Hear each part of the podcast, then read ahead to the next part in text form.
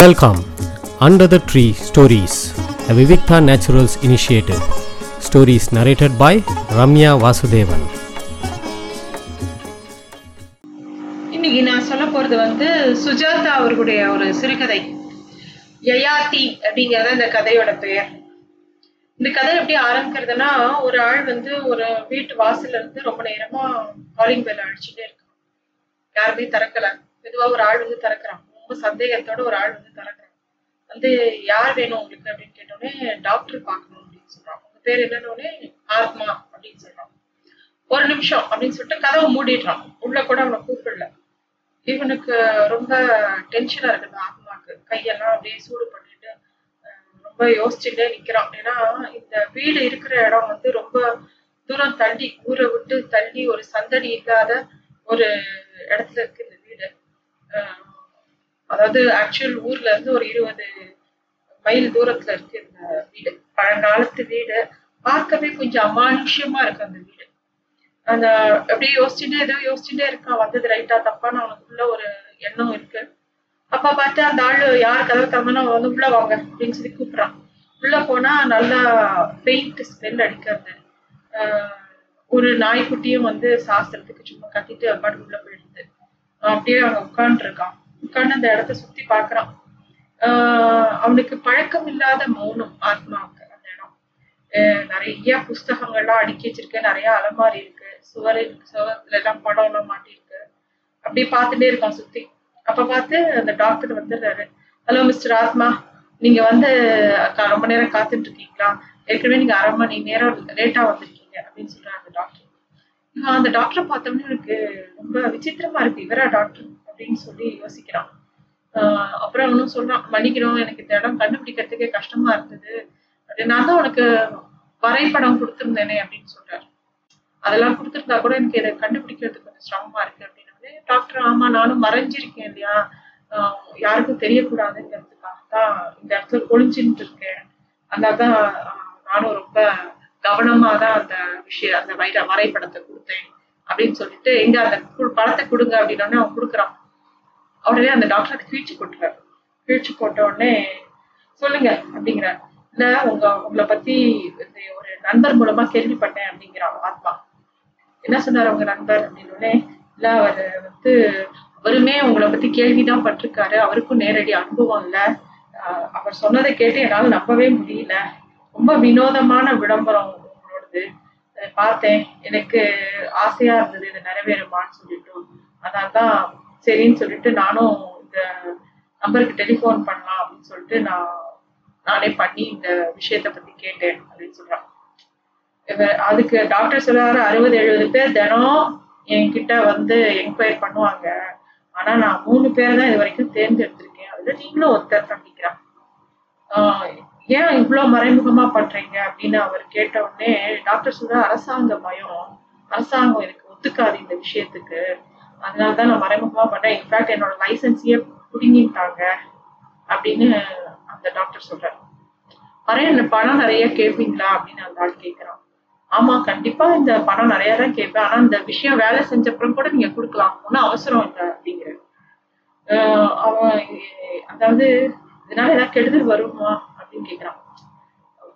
கெடுதல்லாம் ஒன்றும் வராது. ஆனாலும் வந்து நீங்க வந்து எல்லாம் நடந்தப்புறமே நீங்க பணத்தை கொடுங்க. நான் சொல்றது சொல்லபடி ஃபாலோ பண்ணா ஒண்ணும் நடக்காது அப்படிங்கிறாரு. இவ- அவ அவன் சொல்றான் இல்ல இந்த இந்த விஷயத்த நான் ஒரு பேஷண்ட்டுக்கு பண்ணேன். அது தப்பா போயிடுச்சு. அது ஏன் மிஸ்டேக் இல்ல. பேஷண்ட் நான் சொன்னதை ஃபாலோ பண்ணாம தேவையில்லாம வேற ஏதோ விஷயம் பண்ணவும் அது வந்து ரிவர்ஸ் ஆகி அவன் இறந்து போயிட்டான்.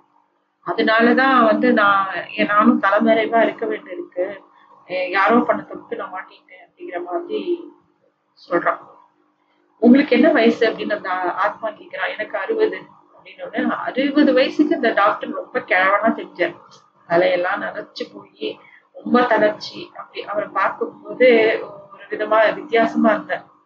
ஆஹ் உடனே டாக்டர் வந்து சரி நான் உங்களுக்கு டெஸ்ட் பண்றேன்னு சொல்லிட்டு பல விதமான சாதனங்களை கொண்டு வந்து ஆத்மாவோட ரத்த அழுத்தம் சிறுநீர் இதய துடிப்பு கண்கள் உணர்ச்சி நரம்புகள் இயக்கம் எல்லாத்தையும் கொஞ்சம் கொஞ்சமா பார்க்கிறார் ஆஹ் ரத்த அழு அஹ் அழுத்தம் வயசுக்கு அதிகமா இருக்கு அப்படின்னு சொல்லிட்டு கிட்னியும் கொஞ்சம் லேசா பாதிக்கப்பட்டிருக்கு. இதயத்துல கொஞ்சம் மர்மர்னு இருக்கு. அஹ் இன்னும் நாலு வருஷங்கள் தள்ளும் அப்படின்ன உடனே ஆத்மாக்கு திடுக்கிடுறான். ஐயோ அப்படிங்கிறான். இல்ல உங்களுக்கு எத்தனை வயசு வரைக்கும் இருக்கணும்?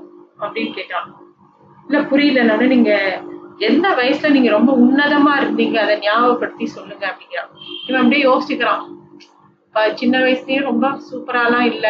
ஒரு மாதிரி ஒல்லியா ஆரோக்கியம் இல்லாம இருந்தான் பதினெட்டு வயசுல. இருபது வயசுல சுமாரா இருந்தான். நாற்பது வயசுல சும்மா கொஞ்சம் ஓகேவா இருந்தான். சரி இருபத்தஞ்சு வயசுல நான் நல்லா ஆரோக்கியமாவும் இருந்தேன். வீடு வாங்கியிருந்தேன் கார் வாங்கியிருந்தேன் போதுமான பணம் இருந்தது. நித்யாங்கிற ஒரு பொண்ணை சந்திச்சிருந்தேன்.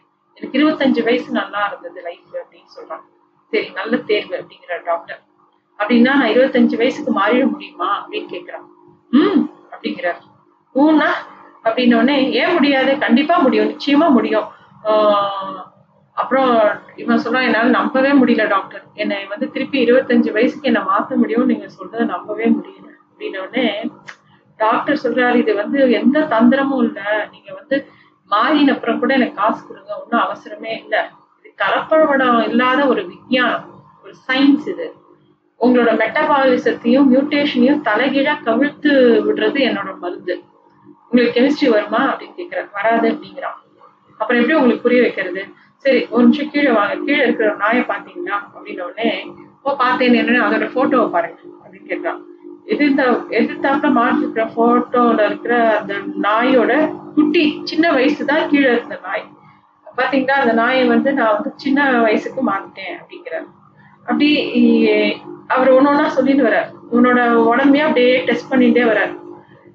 இந்த காலத்துல என்னெல்லாமோ மாத்தி கண்டுபிடிச்சிருக்காங்க ஆனா ஒரு ஒரு சின்ன வயசுக்கு மாற முடியுங்கிறதே ரொம்ப ஆச்சரியமான விஷயம் அப்படின்னு பேசிட்டு போது ஒரு சின்ன ஒரு ரொம்ப யங்கா ஒரு லேடி வந்து ரெண்டு கோப்பு ரெண்டு கப்ல வந்து ஏதோ ட்ரிங்க் கொண்டு வரான் கொண்டு வந்து மேச மேல வச்சுட்டு இவர் அந்த டாக்டர் கொஞ்சம் சீன்றா உடனே இவர் சச்சு சும்மா அப்படின்னு உடனே இவன் கேட்கறான் உங்க பேத்தியா? அப்படின்னு கேட்கறான் இல்ல இல்ல பேத்தியா இது என்னோட மனைவி.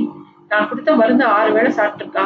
அதான் இவ்வளவு சின்னவளா இருக்கா அப்படின்னு சொன்ன உடனே ஆத்மானால டைஜஸ்டே பண்ணிக்க முடியல. அந்த பொண்ணை அப்படி அப்படி பாக்குறான். இவ்வளோ இளமையாவா ஆக முடியும்? அப்படின்னு பாக்குறான். எப்படி இருக்கா பாத்தீங்களா? அப்படின்ன உடனே வில்லு மாதிரி இருக்கா பாத்தீங்களான்னு அவன் வெக்கப்படுறான். அப்படியே யோசிச்சுட்டு இருக்கும்போது இவன் ஆத்மாவுக்கு ஒரு கேள்வி வருது. ரொம்ப யோசனையோட ஒரு கேள்வி கேட்கிறேன் டாக்டர் நீங்க ஏன் அந்த மருந்தை சாப்பிடல அப்படின்னு கேட்கிறான் நீங்க இந்த கேள்வி கேட்பீங்கன்னு எனக்கு தெரியும். எனக்கு இன்னும் அந்த வேலை வரல. மற்றவர்களுக்காக நான் இந்த தியாகத்தை பண்ணேன். நான் மருந்து சாப்பிட்டு இளம் வயசுக்கு வந்துட்டேன்னா நான் செஞ்ச ஆராய்ச்சிலாம் பாழாயிடும். எந்த ஃபார்முலாவும் என் மனசுல மைண்ட்ல நிக்காது. மறந்து போயிடும்.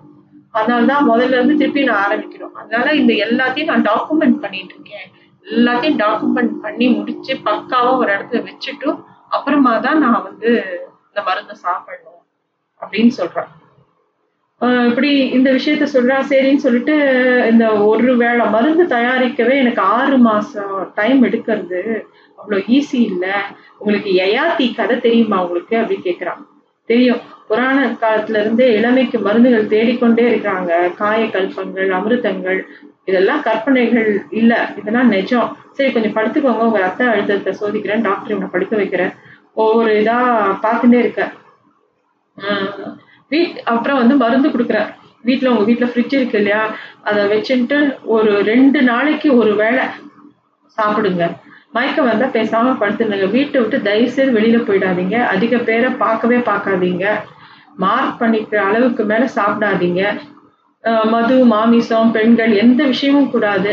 ரொம்ப அமைதியா வீட்லயே இருக்கணும். கோதுமை பண்டங்கள் மட்டும் கொஞ்சமா சாப்பிடுங்க.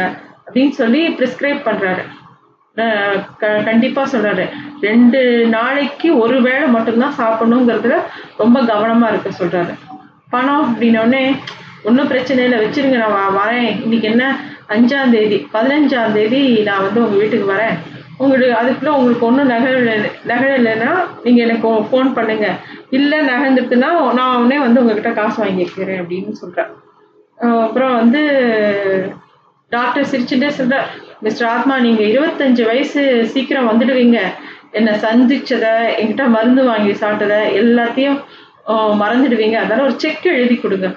அந்த போஸ்ட் டேட்டட் செக் அப்படி ஒன்று எழுதி கொடுத்துருங்க. அப்படின்ன உடனே எவ்வளோ அமௌண்ட்டுன்னு கேட்டவுடனே எழுபத்தஞ்சாயிரம். அப்படிங்கிறான். அடே அப்பா என் வாழ்நாள் முழுக்க சேர்த்து வச்சுருங்கிறான் அதுக்கு அவர் டாக்டர் சொல்கிறேன் உங்களுக்கு இன்னொரு வாழ்நாள்னா நான் கொடுக்குறேன். அதனால் தைரியமா கொடுங்க. அப்படிங்கிறான்.